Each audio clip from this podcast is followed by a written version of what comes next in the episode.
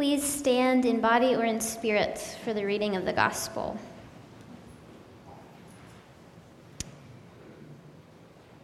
This is from Mark chapter 6, beginning in verse 14. King Herod heard of Jesus' works of power, for Jesus' name had become known. Some were saying, John the Baptizer has been raised from the dead, and for this reason these powers are at work in him. But others said, It is Elijah. And others said, It is a prophet like one of the prophets of old. But when Herod heard of it, he said, John, whom I beheaded, has been raised.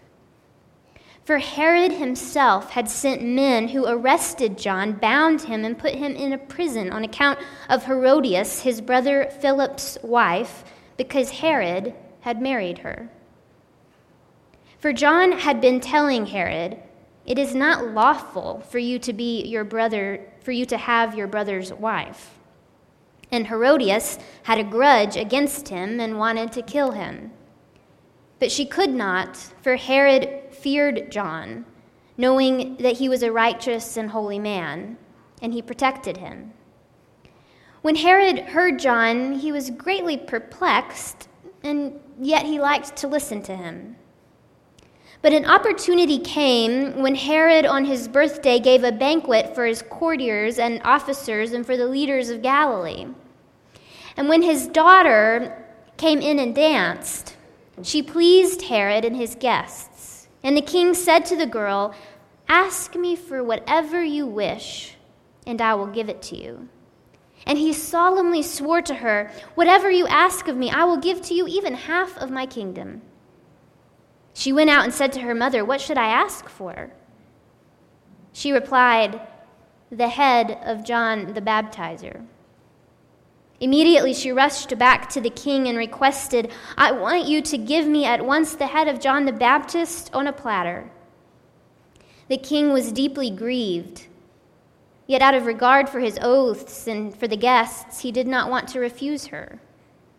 Immediately, the king sent a soldier of the guard with orders to bring John's head. He went and beheaded him in prison, brought his head on a platter and gave it to the girl. Then the girl gave it to her mother. When his disciples heard about it, they came and took his body and laid it in a tomb. This is one of our gospel stories, but it is not the only story. Thanks be to God.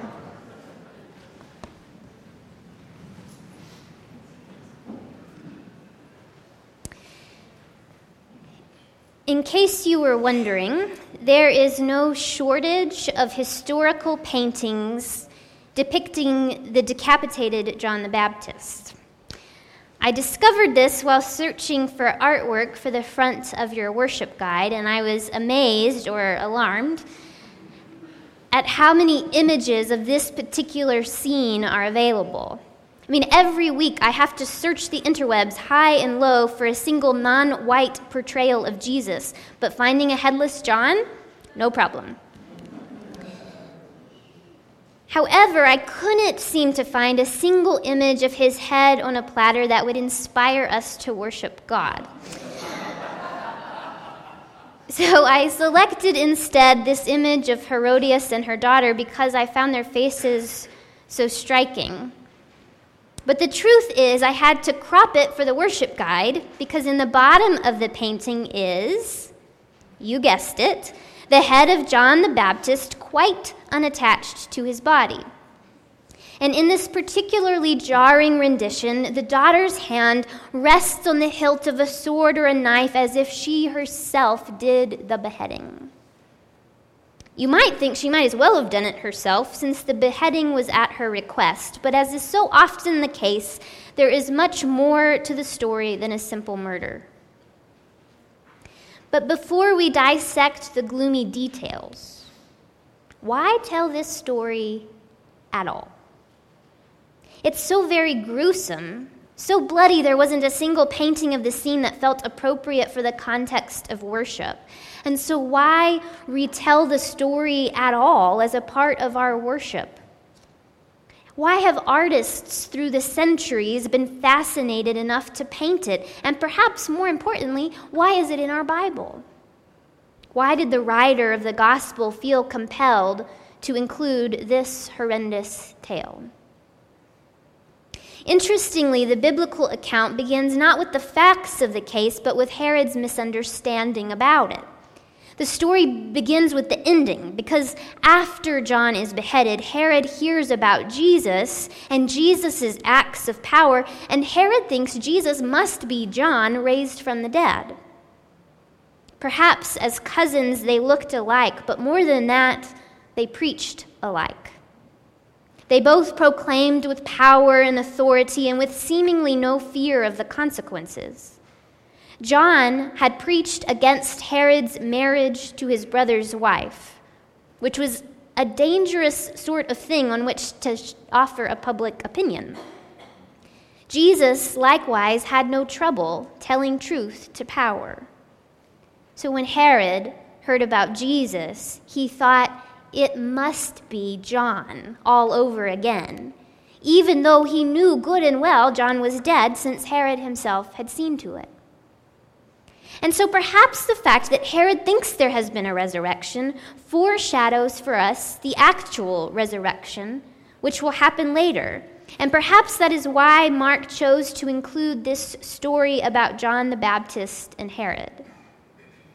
However, if that's the case, it seems a bit of a crass way to foreshadow resurrection, given the fact that John remains quite dead. And so perhaps this is not to foreshadow Christ's resurrection, rather, it foreshadows his death. For if Herod will kill John at the mere request of a young girl, Jesus is anything but safe. But did Mark really need to go into all that gruesome detail just to give us a heads up that things might go sour for Jesus? Couldn't he have spared us a bit of the blood and guts? I would like to suggest that Mark would have done us a disservice had he failed to record the truth. There is a reason we tell difficult stories about things like murders and holocausts and lynchings and bombings. And it isn't just to be graphic for graphic's sake. For one thing, victims in these stories deserve to be remembered, deserve to have their stories told. They deserve for us to take time with their stories, for us to face the violence in humanity, that we might learn to confront the violence in ourselves. The nature of the gospel is to reveal rather than to conceal human wickedness and dysfunction. The nature of the gospel is radical truth telling. And as we see in John's story, radical truth telling doesn't win you any prizes. We see both in Jesus and in John that the gospel clashes with political power. If you are a follower of Jesus, you can expect conflict with those in power. And then we see in Herod a metaphor of the rich and powerful who are more committed to maintaining their reputations than maintaining integrity. He's more interested in saving face than in saving life. What kind of idiot offers up half his kingdom to a dancing girl? A drunk idiot, of course. Drunk and lustful. We mustn't think of this dance as an innocent ballet recital. This was the kind of dance that made men stupid. This was the kind of dance no daughter should ever be asked to perform for her stepfather and his friends. I've wondered what Herod would have done if she had asked for half his kingdom since that would have impacted him and diminished his power, I'm going to guess he would have found a way out of keeping that promise had she asked him to share his dominion. But instead, she asked for something that was easier for a powerful man to stomach the head of John the Baptist on a platter. It's not that Herod wanted him dead. The storyteller makes it clear that up until that point, it was Herod who was keeping John alive. Mark sounds almost sympathetic to Herod, as if Herod were doing John a favor by keeping him in prison and away from his murderous wife. But when caught off guard with a request to deliver John's head on a platter in the middle of a party in front of his guests, I suspect Herod was afraid that saying no would make him look weak.